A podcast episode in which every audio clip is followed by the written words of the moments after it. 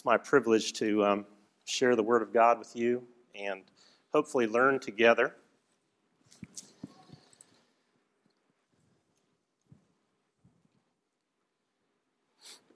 Let's pray and then we'll get started.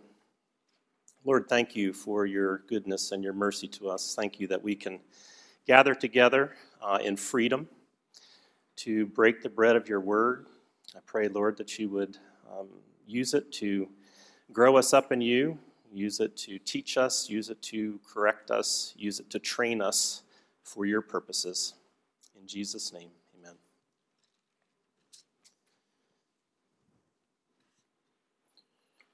Okay. Um, Philippians is written by Paul, and he has a special place in his heart for the Philippians. Um, it was founded, if you look at Acts chapter 15 and 16, it's founded on his second missionary journey. Um, he met a woman named Lydia, was jailed, and a Philippian jailer named, uh, that we don't really know the name of, I guess. The Philippian jailer and his family came to salvation. He had a rough time when he was there in Philippi. 1 Thessalonians chapter 2, verse 2 tells us that it was rough going. But he, by the preaching of the gospel, the gospel took root in Philippi, and a church that was known for its love for Christ and uh, its sacrificial giving uh, was birthed there by the power of the Holy Spirit.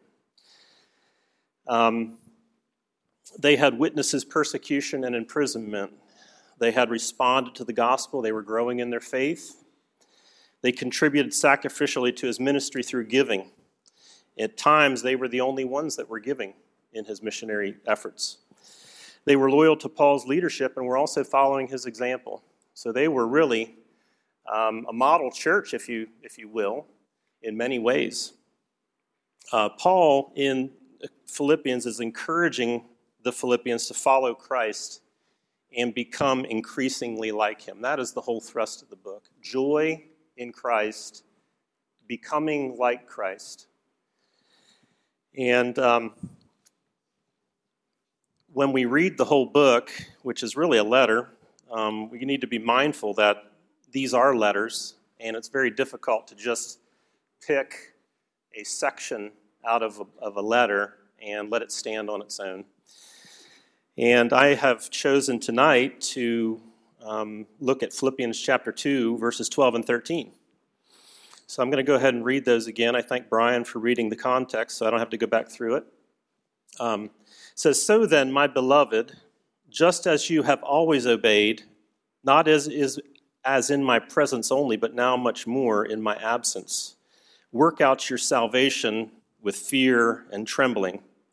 Verse 13 For it is God who is at work at you, both to will and to work for his good pleasure. So we have two statements in verse 12 and one in verse 13 uh, that sounds like God's working out our salvation, and it sounds like we are working out our salvation.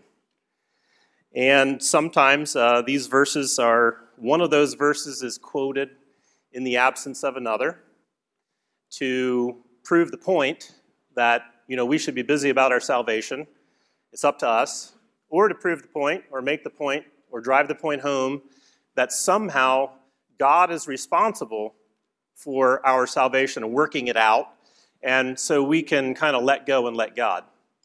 Um, there's two ways of kind of looking at that um, easy chair Christianity and treadmill Christianity. If, for instance, it is up to us to work out our own salvation, that's kind of like being on a treadmill. That means we need to get busy you know, we might think that God has taken us so far and now the rest is up to us. And there are churches that believe and practice that. That God, the justification in Christ and our salvation, what the work of Christ has done on our behalf, is somehow not fully completed. And we need to make up in our efforts the difference so that we can be accepted by God. And then there's a, another camp that kind of looks more at the uh, God is at work in you, both to will and to do for his good pleasure. And they will say, well, you know what we need to do is we need to let go and let God. We need to get out of the way so that God can do his work. And in extreme cases, um, they will take the Galatians chapter 2, verse 20 passage and look at the first half of it. And that says, uh, I have been crucified with Christ, and it is no longer I who live, but Christ who lives in me. And they will say, Well, my job is to fade into the background so that Christ can work through me. I need to be completely and totally passive, and the more that I can disappear into the background, the better things are. In, in extreme cases, uh, people who take that view, in extreme cases, um, they will say that there is a point possibly in the life of a believer where the effects of the sin nature are just gone because you have passivated yourself so far that only Christ is working. And um, in a sense, that might you might consider that sinless perfection, if you will, or um, you know, an extreme case of, of just I think it's apathy and unwillingness to work, unwillingness to bring effort. And so somehow in this, we need to look at this process of growing in Christ, Christ likeness, which we call sanctification, and, and look at God's what is God doing and what are we doing? God is at work, and we're supposed to be at work. Somehow those two need to come together and reconcile themselves in our thoughts and in our minds and in our hearts. Um, hopefully, our study here tonight will lead some, you know, shed some light on that. And I've learned a lot um, studying this. And I don't know the, all the answers. Nobody really does. Um, but I think this passage and the way that it's laid out gives us some good indications of what's going on, and I, am looking forward to sharing them. This passage um, has a certain structure to it, and it's good when we come to a passage and we want to um, study it. We want to look at the logical structure of the passage. We want to know what statements in the passage are dependent on something else. Because if statements or words in the passage are dependent on something else to fully understand those statements, we need to know what's playing into them. So, in a, in a skeleton uh, framework of these two verses, um, you have really the statement just as you have obeyed or always obeyed, work out your salvation, for it is God who is at work in you. And of course, we have those modifiers after that, but that's the structure of the verse. And when you peel away some of the other things that are interposed, and it doesn't mean they're not important. And the verse, um,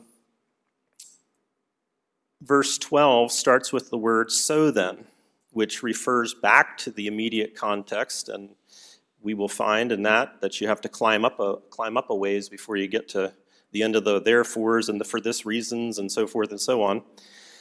Um, in the middle of that passage, or beginning of verse 13, you'll see the word for. Um, and so you have this word for, and when you see a for, because he says, work out your own salvation with fear and trembling, for it is God who is at work in you, it leads us to understand that the whatever it is to work out your salvation is dependent on the fact that God is working in you and in us. And we also realize um, that the word obeyed, which comes in the beginning of chapter or, or verse 12, because it's preceded by a so then, it points to a context that's above it. And so, whatever that word obeyed is, means, um, it is dependent and, and, and is um, dependent on what has been taught beforehand. And so we want to make sure that when we get to the word obeyed, we understand what, what exactly does he mean by obedience. And obedience here and the is related to the middle statement, work out your salvation, in the sense of being on the same plane. Um, almost like the idea of possibly even a restatement or a further explanation of what it means to be obedient or to have obeyed. And I'm hoping we can dig some of that out of there.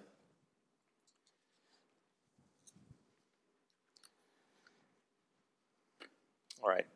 So, what we're going to do um, is we're going to start with what I consider to be probably the, easy, the easiest of the, of the phrases to deal with, and it's the one that says, For it is God who is at work in you, both to will and to work for his good pleasure.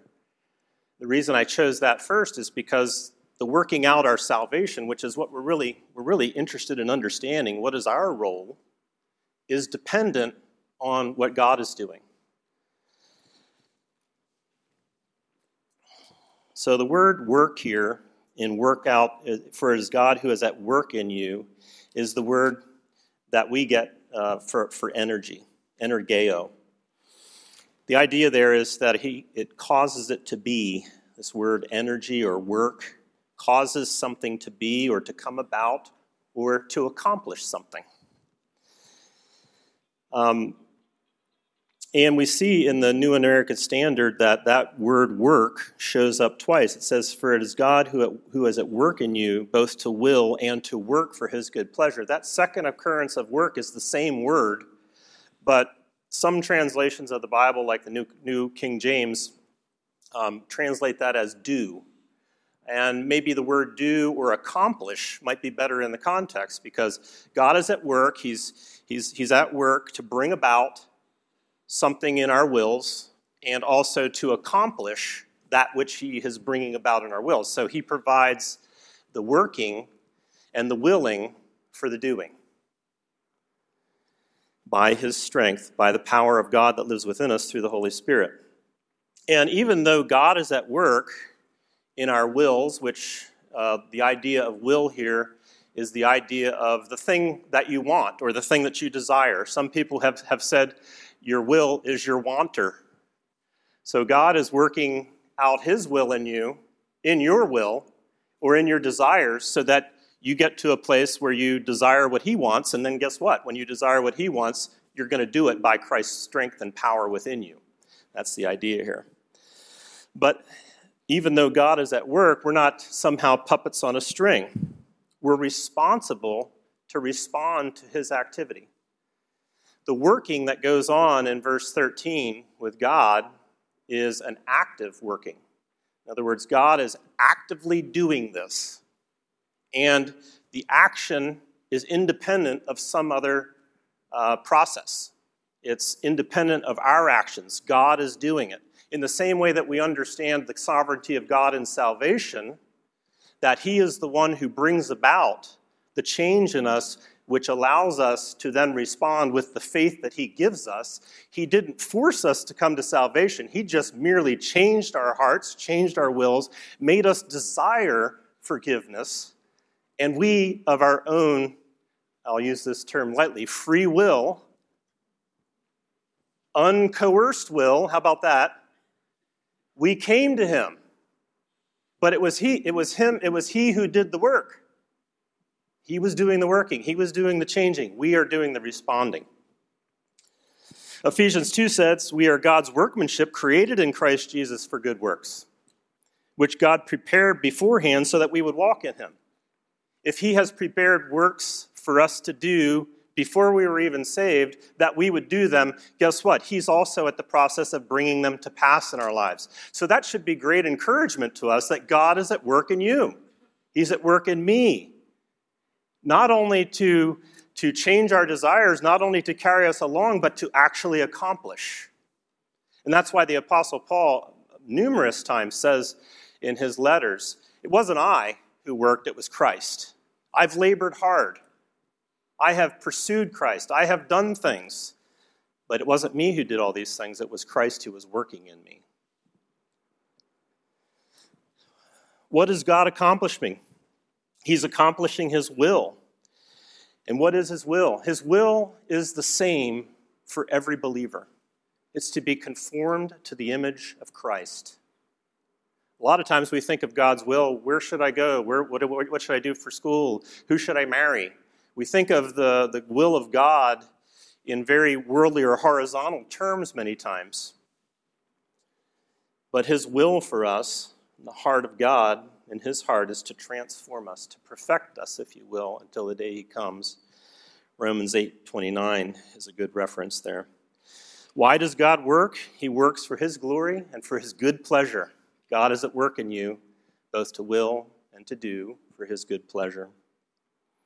It pleases God. It should, it should make us uh, joyful to know that it pleases God to conform saved sinners into the image of Christ. And He does, He takes great joy in that. He takes great joy in that. It fulfills his promise to believers as well. When he conforms us to the image of Christ, it, it fulfills his promise that whom he began a good work, that he justified, he will perfect, sanctify, and eventually glorify. Philippians 1 6. God's work is also continuous. He never sleeps, he never slumbers. His work is constant, even when we are not consistent. His work is constant. He's constantly at work in your life and in mine. And in his love for us, he promises to discipline us when we get off track. Isn't that wonderful? A loving God who will not let you or me stray, but will accomplish his purposes in us. Isn't that wonderful? God calls us all to Christian obedience. We're going to look turn to verse 12. And uh, John Piper is interesting. You know, John is very animated, and I, I love him. He said, oh, Obedience for the Christian is not a curse word, it's not a bad word. Neither is submission. Neither is bringing your will into subjection to the will of God. None of these things are bad things, they are good things. Obedience, when we think about it on the surface, the first thing that pretty much everybody, including myself, would say when I say, What is obedience? you and I would almost universally and categorically say it's following the rules. And that's not what obedience is here in the scriptures. Yes, do we follow the commands of God? Yes, but we do it for a different reason, not to follow the rules, because we're serving a living, living and risen Savior who's at work in us. Um, so let's move up here. Paul uses the statement there. He says, So then, my beloved, just as you as have always obeyed, not as in my presence only, but now much more in my absence. That statement, not as in my presence only, but now much more in my absence, he is using that to convey the idea that there should be continual effort on the part of the Philippians to obey.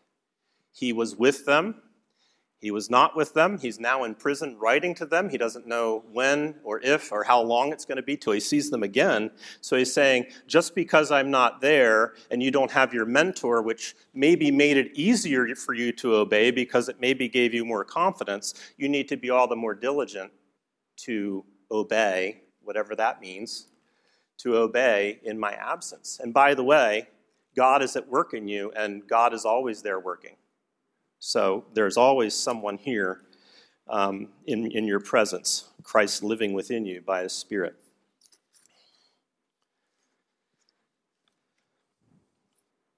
And he says they always obeyed. He's not really referring here to the idea that the Philippians' actions were perfect. Um, rather, he is referring to the fact that they've been learning and growing in their obedience to the gospel with a Christ like attitude. And we see that in the context that we're going to come to.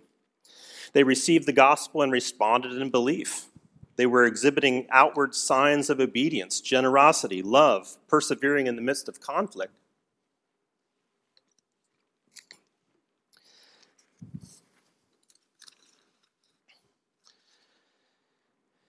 What we will see is that Christian obedience is the proper response to God's revelation and activity. Let's consider the context.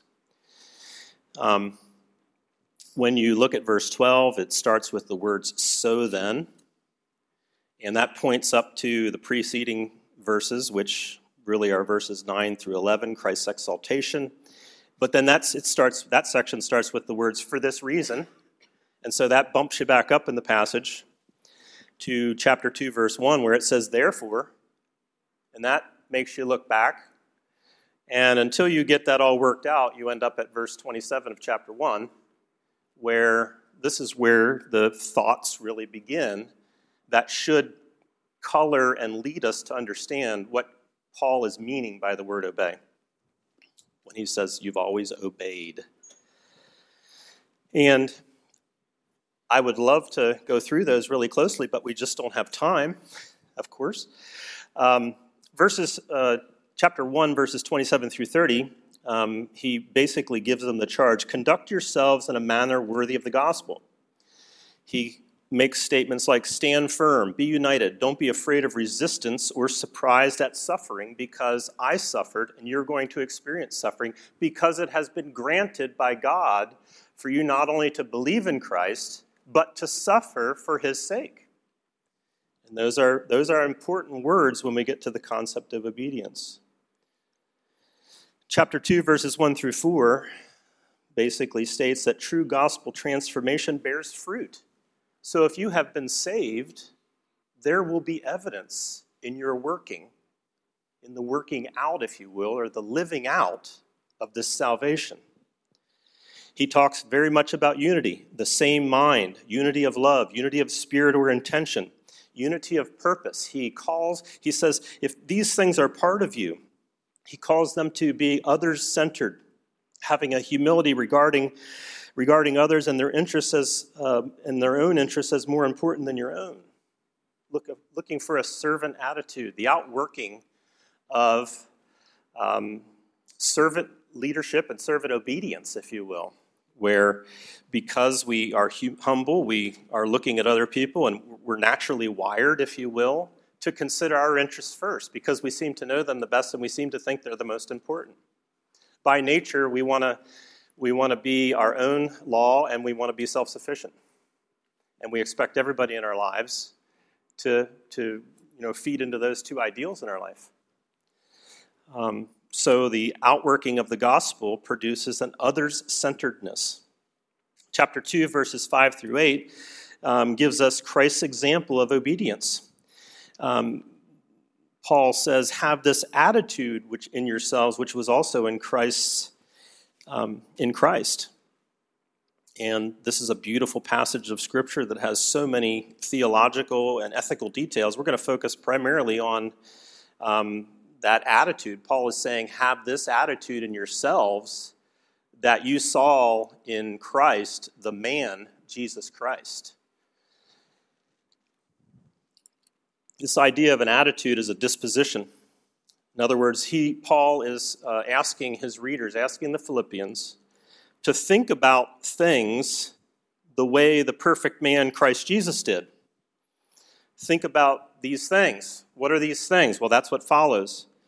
Think about the incarnation, Christ's voluntary, humble, obedient submission to the will of God, suffering to the point of death, even death on a cross. This is the example that Paul comes to when he says, when you think of humility, servanthood, think of Christ.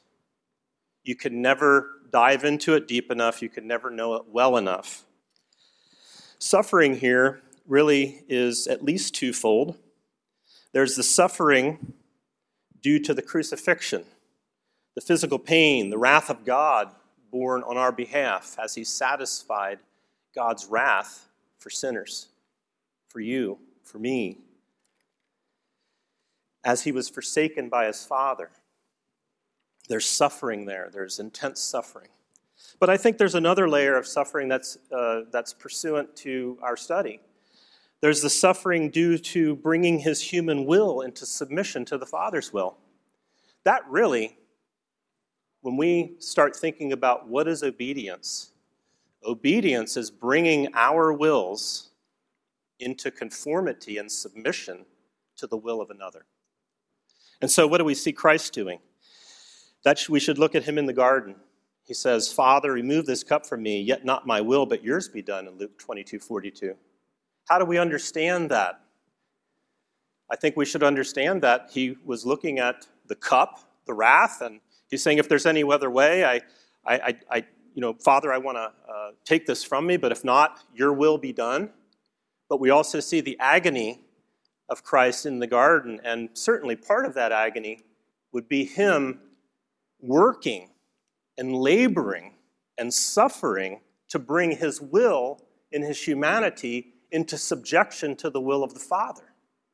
And he did this, albeit without sin. In fact, Hebrews 5 8 says that Christ learned obedience from the things which he suffered. If Christ learned obedience, being perfect, being the perfect man, if Christ learned obedience by his suffering, that should let us know that part of our obedience, part of our, our what we do to work out our salvation is going to involve the, the kind of suffering that is that you go under and I go under when we are bringing our wills into subjection to the will of God. And we are bringing our wills into subjection to the Word of God. It says that Christ obeyed in faith, knowing that he would be resurrected. John 2, 19 through 22, and Acts 2, 24, and there's other places. So not only did he subject his will and, suffered and, and went through that process of subjecting his will to his Father, he also did that in faith, knowing that his Father was going to raise him from the dead, knowing that this resurrection was going to be happening. He was motivated by the joy in his relationship with his Father. Hebrews 12, 2 says, We are to look to him as our example since he has gone before us It says, For the joy that was set before him, he endured the cross. So that should give us another insight in what obedience should be.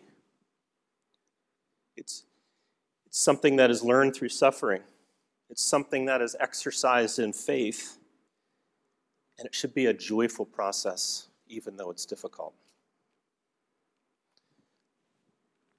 Verses 9 through 11, we see that Christ is rewarded for his obedience. God exalts Christ and gives him a name above all others. Have you ever asked yourself, what is that name? Is it Jesus? Or is that name really a title? Is that name the name of God, Yahweh? There's lots of different ideas on this. This is something to dig into and think about later. I personally think that it was a title because at the end he says every knee will bow to Christ to to, to Christ Jesus the Lord.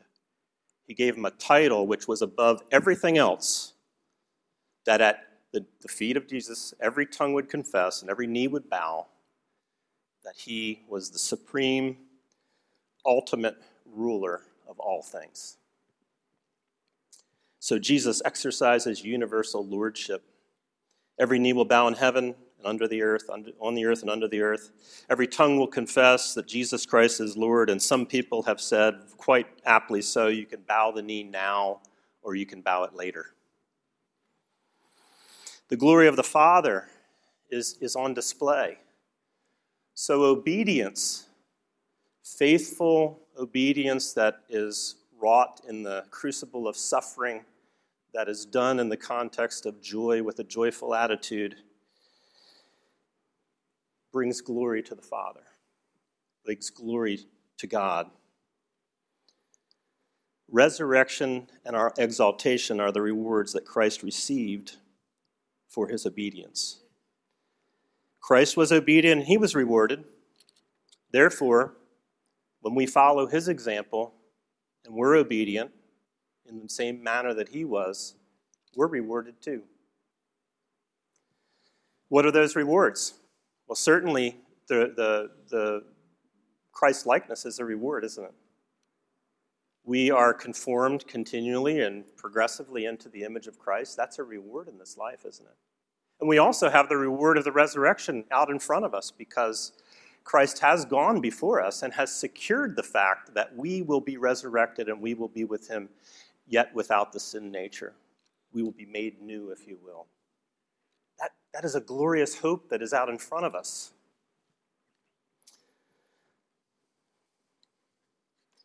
So we should learn obedience, follow in faith, and joy, joyfully submit our will to God's. Christian obedience proclaims the gospel that we are saved. And an important point is that Christian obedience is an act of faith and followership, not law keeping. Philippians chapter 3, verse 9, if you want to go over there. And I'm just going to I'm just going to jump right in. I'm going to parachute right in because I can't have, I don't have time to pick up the context the whole way. Um, end of verse 8. Paul is just basically saying, I just said I'm not going to do the context, but you have to have it. you can't, you just can't, you can't, uh, you can't move past it. Paul has just said, I have humbled myself to the point where I consider everything in this world, everything that could possibly give me meaning, I consider them a cow pie in the middle of the pasture. So that I may gain Christ and be found in him slow down and think about this, not having a righteousness of my own, which is derived from the law, but that which is through faith in Christ, the righteousness which comes from God on the basis of faith. So, Paul is saying very clearly that law keeping, obedience for the purpose of keeping the rules establishes a righteousness that's apart from Christ. And that type of obedience ends up in bondage. So he's saying the obedience that the Christian has very clearly is an obedience in the faithful activity of Christ as we follow that and try to work that out as God works it in.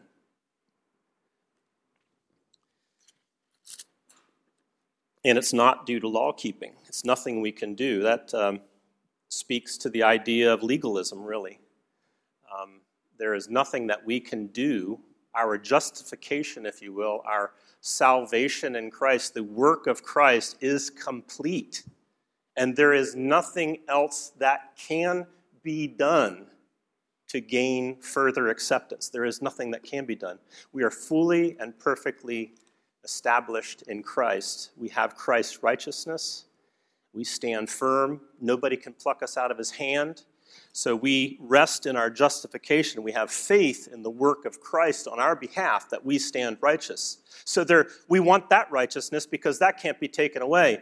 The righteousness that's established through law keeping, obedience, the obedience of law keeping, brings us back into bondage. As Pastor Scott said um, a week or so ago, he said that when we are involved in law keeping, because, it's a, because we come back to a form of our righteousness and we can never be perfect, what we end up doing is changing the law so that we can feel like we're righteous. And when we change the law, we distort our view of God. If we change the law and our righteousness and we distort the view of God, we also distort the presentation of the gospel in our lives. You see how serious that is. So we need to have this obedience that comes by faith.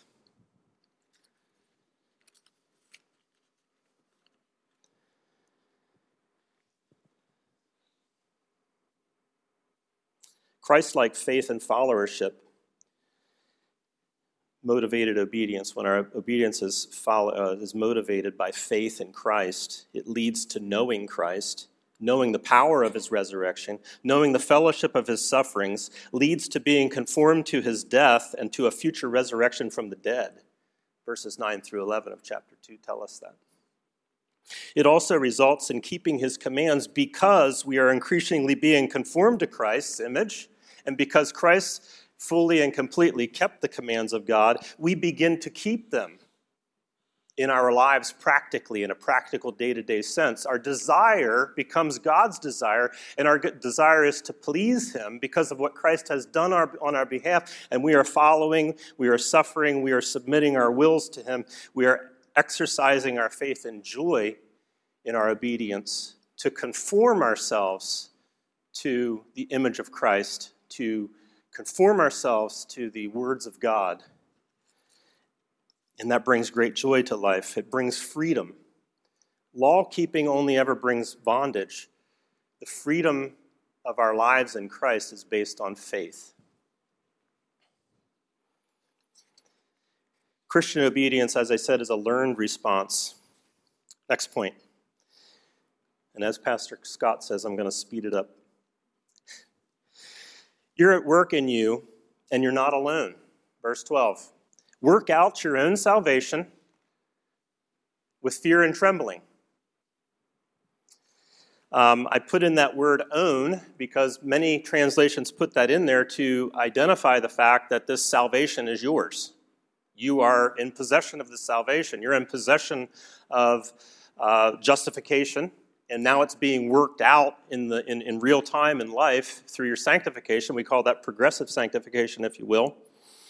Um, we have that idea out there that I have been saved, I'm being saved, and I will be saved justification, sanctification, future glorification.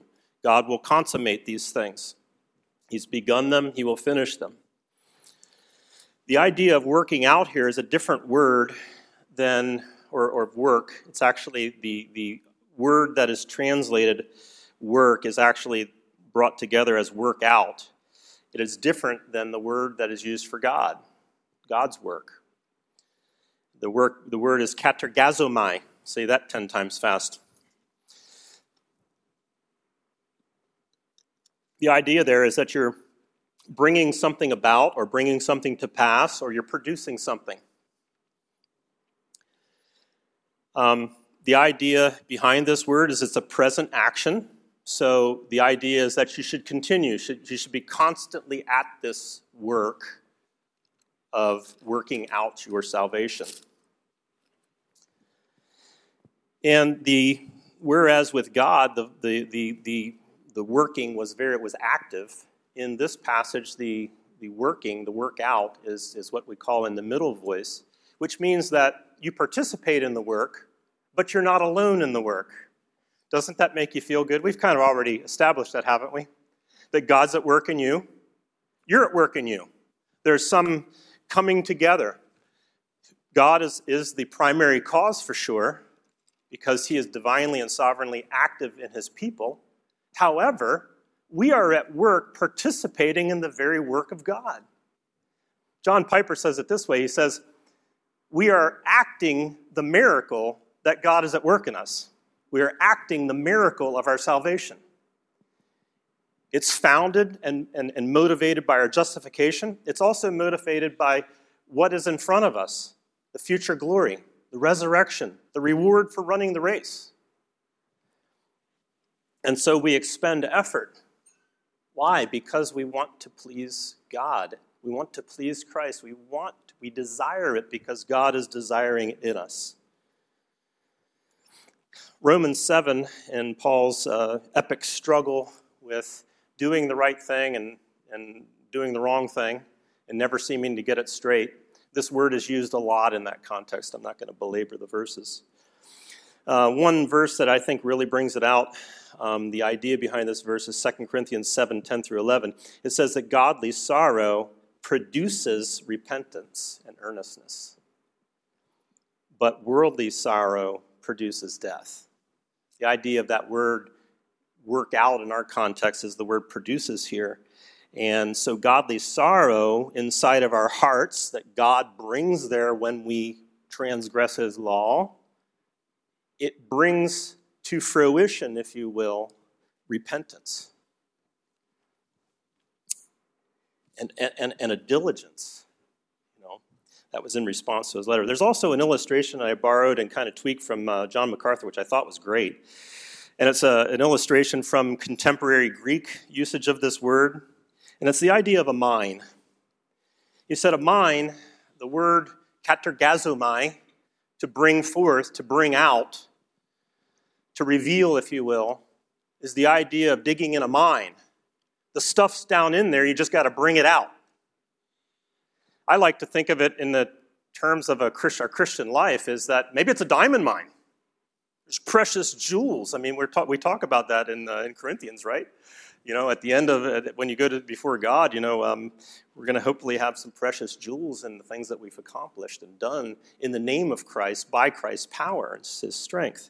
So if you have a diamond mine, and you, this idea of bringing the diamonds out of the mine, it doesn't create the diamonds. The mine doesn't create the diamonds, it just holds them. And the object, uh, the objective of the miner, the one who is doing the effort, is to just bring forth what's already in there. Isn't that cool?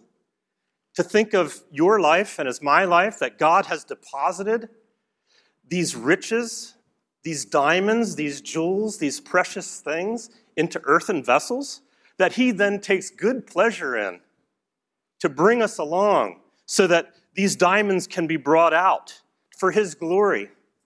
He takes great joy in that. You know, if that doesn't make us, you know, want to want to exercise and, and, and work and do the work of bringing these diamonds out of the mine. You don't create the diamonds. You don't, you don't have to create your righteousness. You just have to bring it out. Mining, however, is not an easy prospect. And there can be suffering.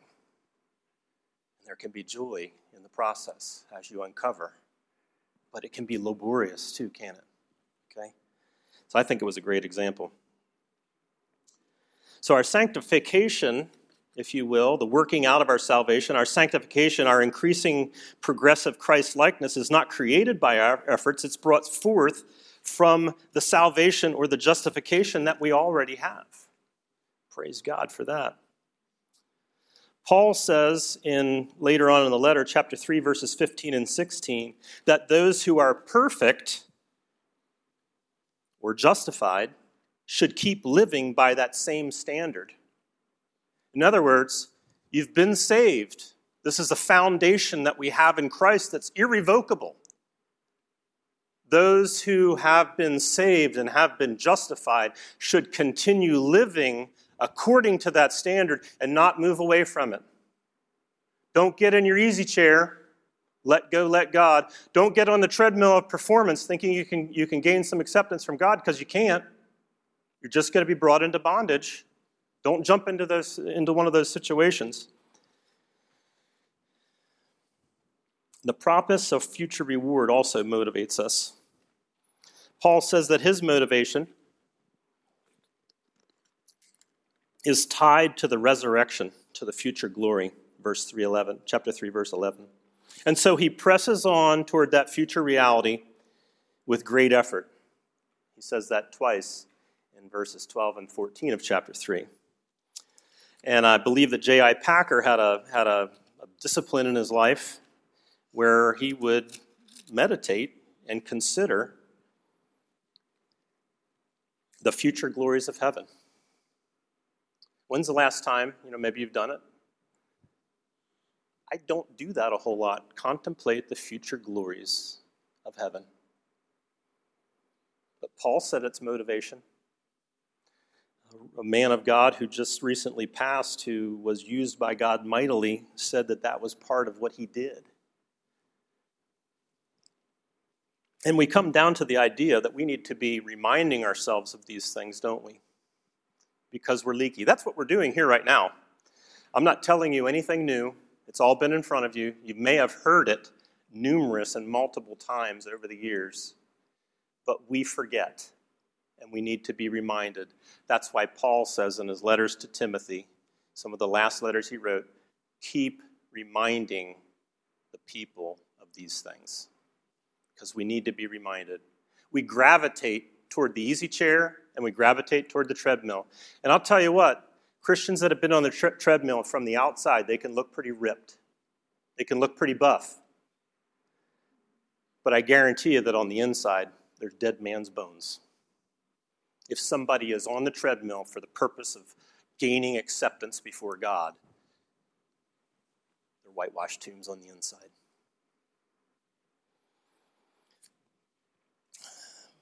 Paul says that we should um, work out our salvation. We should work out becoming like Christ with an attitude of fear and trembling. This is a disposition of the believer who is working out their salvation, an attitude, if you will. We're not to be afraid of God because God has brought us near, called us friends, adopted us into his family, told us that He is now our daddy. We cry out, Abba, Father. He has given us every spiritual blessing in the heavenly places, so we are not to be afraid of our God because He is the one who loves us more than we actually love ourselves. And that's why He's continually at work in us, changing us into the image of Christ, because the best thing for us is to be like Christ. So the idea here is a reverence, a, an awe at the fact that the God of the universe is working in me to accomplish his good purpose, to bring himself glory, to bring himself joy. And the idea of trembling is to quiver or shake. It's, it's, uh, these are not hard words, but we need to understand that this is an attitude of seriousness, if you will, when you come before the Word of God. Seriousness when you consider the temptations and the difficulties in your life that might pull you away. Serious about bringing things into your heart or mind that you know don't please Christ. This should, in a sense, the attitude of fear and trembling should bring a, a level of awareness in our lives of our present activity toward godliness. Isaiah 66 2 says, but to this one I will look, to him who is humble and contrite of spirit and who trembles at my word. God wants us to take his word seriously. And there can be times, I think, when we are exposed for a lifetime, maybe, to the Bible, to preaching, to teaching, that somehow the Word of God can lose its luster maybe we become a little hardened. God brings us back, praise the Lord. But especially in a place where there's good, solid teaching, you know, there's a tendency to look at your phone, be distracted. You know, here you're in the presence of the Word of God. That's what we've come together for. I'm not important. The Word of God is important. You know, it's not the teachers, it's not anything, it's just being brought out there and, it's being, being laid out hopefully as a feast. I would say here at Riverbend, we feast on the Word of God. Well, there can be apathy there. You get it so much, all of a sudden now, you know, instead of uh, working out on your own, you come here and think we're working out for you. I think the teachers and the preachers are working out for you. And that's not the Christian life. Sure, we come together collectively to witness to the love and the joy and the acceptance and the beauty of our Lord Jesus Christ as a body, but everybody needs to be active. That's why God gifts by His Spirit individual members of the body so that the body can grow in likeness to Christ and can grow in unity. And we can be a witness. So it's the individual and it's the collective, the collection that God is concerned with. And we have blind spots. Sometimes apathy can turn, you know, can come, and apathy and maybe some hardness can show up in our lives, and we don't even know it's there because our hearts are deceitful. And they fool us. They fool us into thinking maybe we're doing what we should be doing. Hopefully, we just don't find another checkbox, you know, to, to check off the list. Hopefully, we look to Christ. We begin to preach the gospel to ourselves.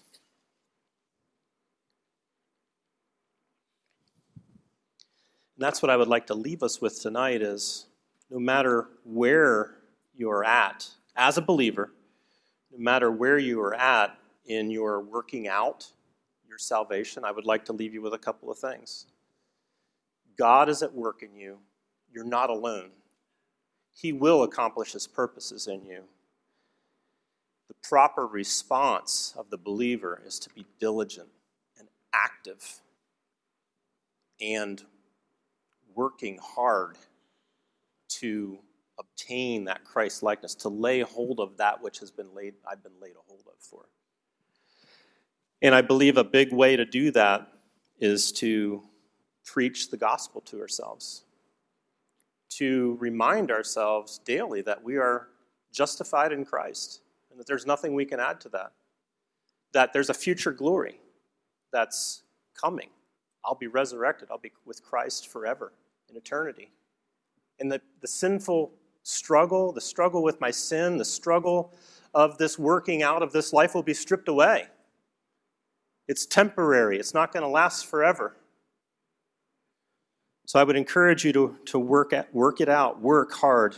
If you, if you need to be discipled, find somebody. If you haven't been discipled in your, in your 30s, like I was in my 30s before I really was discipled, find somebody with gray hair in the church and say, Will you just meet with me? Will you talk to me about salvation? Will you talk to me about the things of God? and grow in Christ. Let's pray. Thank you, Lord, for loving us. Thank you for loving us more than we love ourselves. Thank you that Christ has accomplished everything we need for life and godliness. You have done it all. And we can't add to that, we can't take away from it. Um, Lord, you're asking us to walk in obedience and, and, and suffer the pains of uh, that, that come with conforming our will to your will.